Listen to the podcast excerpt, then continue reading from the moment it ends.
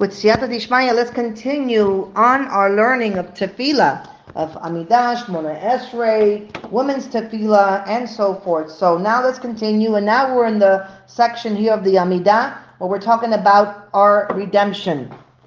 So here we daven and we say, See our afflictions and champion our cause, and redeem us quickly for the sake of your name. For you are a strong redeemer, you are the source of all blessing, my master, redeemer of Israel. So Geulah is normally translated as redemption. And this blessing appears in the section of very personal petitions for wisdom, health, livelihood, and spiritual improvement. So why is this blessing of redemption included among this request? So you would think that it belongs with the, our natural prayers for redemption, beginning with the blessing of the ingathering of exiles and ending with the blessing named Kingdom of David Amelech. And so the answer to this question will give us insight into other initial blessings. So even though they are expressed in the plural, voicing the needs of many, they are essentially private appeals reflecting our own personal needs. For example, the powerful words of of um, of this are taken in part from Psalms, where it's expressed in the singular form: "See my suffering and rescue me, champion my cause and redeem me." Another example of this format is in the blessing for healing and health, where the words of the prophet Yirmiyahu are expressed in the singular, and it says, "Heal me, my master, and and let me be healed. Save me and let me be saved, for you are my glory." So the more personal the prayer, the more it affects you to a point where the words you are saying become part of you. And through prayer, you can also identify with other Jews who are going through the same experience. And through the plural expression of the Siddur, we unite with Jews everywhere. So in this sense, every private petition resonates universally amongst our people. So what is Geula? Redemption. If we were to survey the sources of this word, we will find numerous meanings, and typically refers to an instance when a good person will redeem a slave or a captive, but the term is much broader. It even refers to the land of Israel. So throughout the land you'll hold, and you must provide for the redemption of the land. Redemption is the restoration of something to its original, sometimes pristine state. The Torah aptly, aptly uses the term Geulah to describe the Shemitah process, as this was a point in time when the land was left to rest and lay lie fallow to allow for re- rejuvenation. Loans and debts were cancelled, restoring people's ability to get back on their feet. Yovel, the 50th Jubilee year, was a time when ancestral lands were returned to the original owners and slaves were set free to begin a new life. So sometimes in the events of our lives put us in a difficult situation, we pray for an opportunity to start anew. Then when we say see our affliction, so obviously, when we speak to God and say, see our affliction, the question emerges, doesn't God see our affliction and suffering? Must we remind him?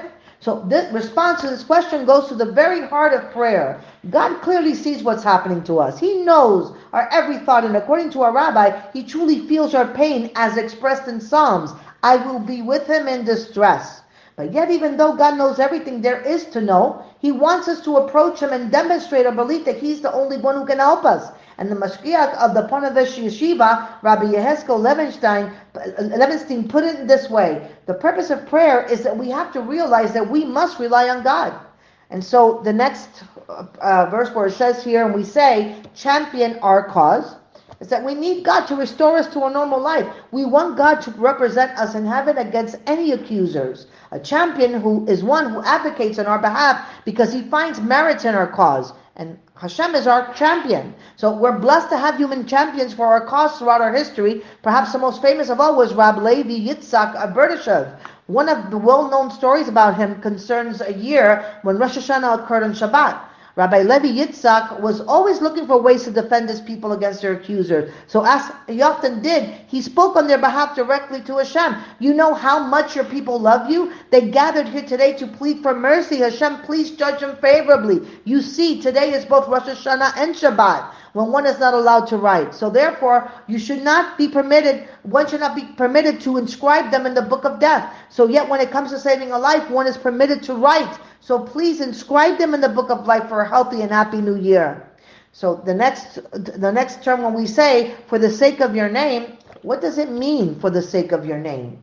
So truthfully, God doesn't have to do anything for us. He owes us nothing. And therefore, in times of suffering or danger, the appeal to, to Hashem to save us is for, for your name, for His name, meaning that even if we're not worthy of God's mercy, we appeal to Him to help us for the sake of His name. Okay, so this was a formula that Moshe used when the Jews rebelled against Hashem in the desert. Let not the Egyptians say it was with evil intent that he delivered them, only to kill them off in the mountains and annihilate them from the face of the earth. So turn from your blazing anger and renounce the plan to punish your people. And God renounced the punishment he had planned to bring upon his people. And so essentially Moshe Rabbeinu argued with Hashem and said that if he did not save his people, his name would be disgraced. And other nations would say that Hashem was unable to bring his people to the promised land, and that would have been the ultimate Chilul Hashem, a desecration of God's name. So if we, we plead to God every day that even though we may not be worthy of being saved, he should help us, so as not to defame his name in keeping his long-term promise to his people. And then here where we say, Redeemer of Israel, so why is this blessing written in the present tense when the redemption of our people is not yet taken place? And we understand that the blessing preceding the Shemona Esrei is written in the past tense because it refers to the redemption from Egypt. But this blessing is written in present tense. Why? So the answer to our query, once again, is that this blessing is about our personal redemption from pain and suffering and not about the ultimate redemption. And on a personal level, every one of us can experience a geula, uniquely and daily. And this blessing is written in the present tense. And according to Rashi, this redemption is not the redemption from exile. Rather, it's the redemption from the distresses that we may experience on a constant basis.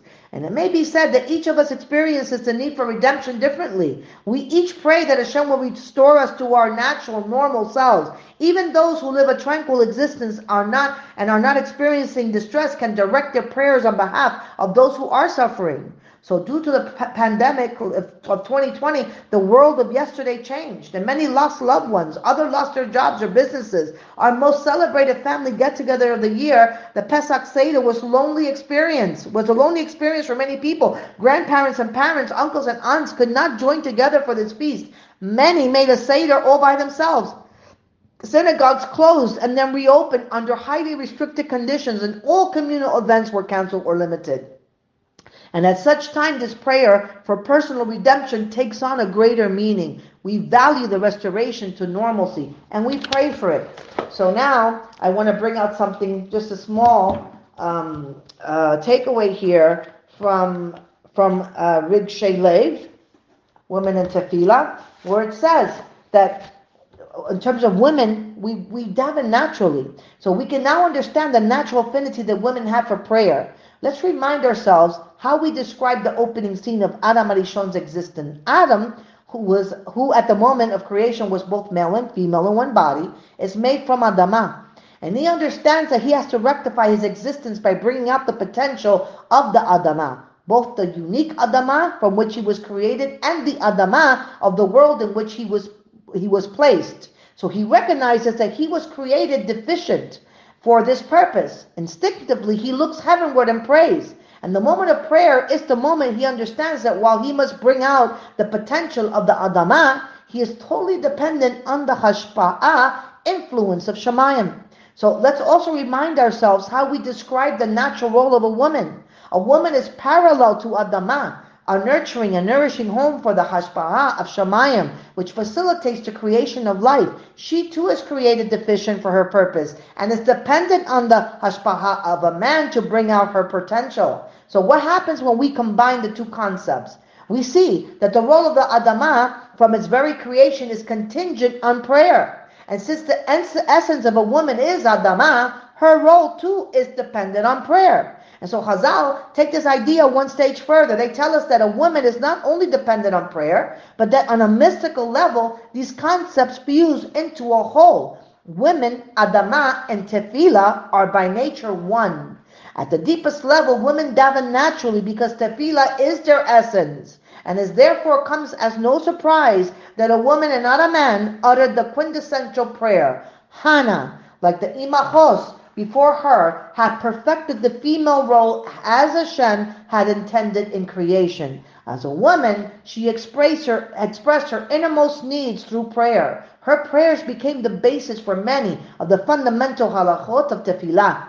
And her prayers became the inspiration for generations of women, including many of our mothers and grandmothers. So what still needs to be explained is why the tefillah of Hannah and the imachos is expressed through the anguish of childlessness.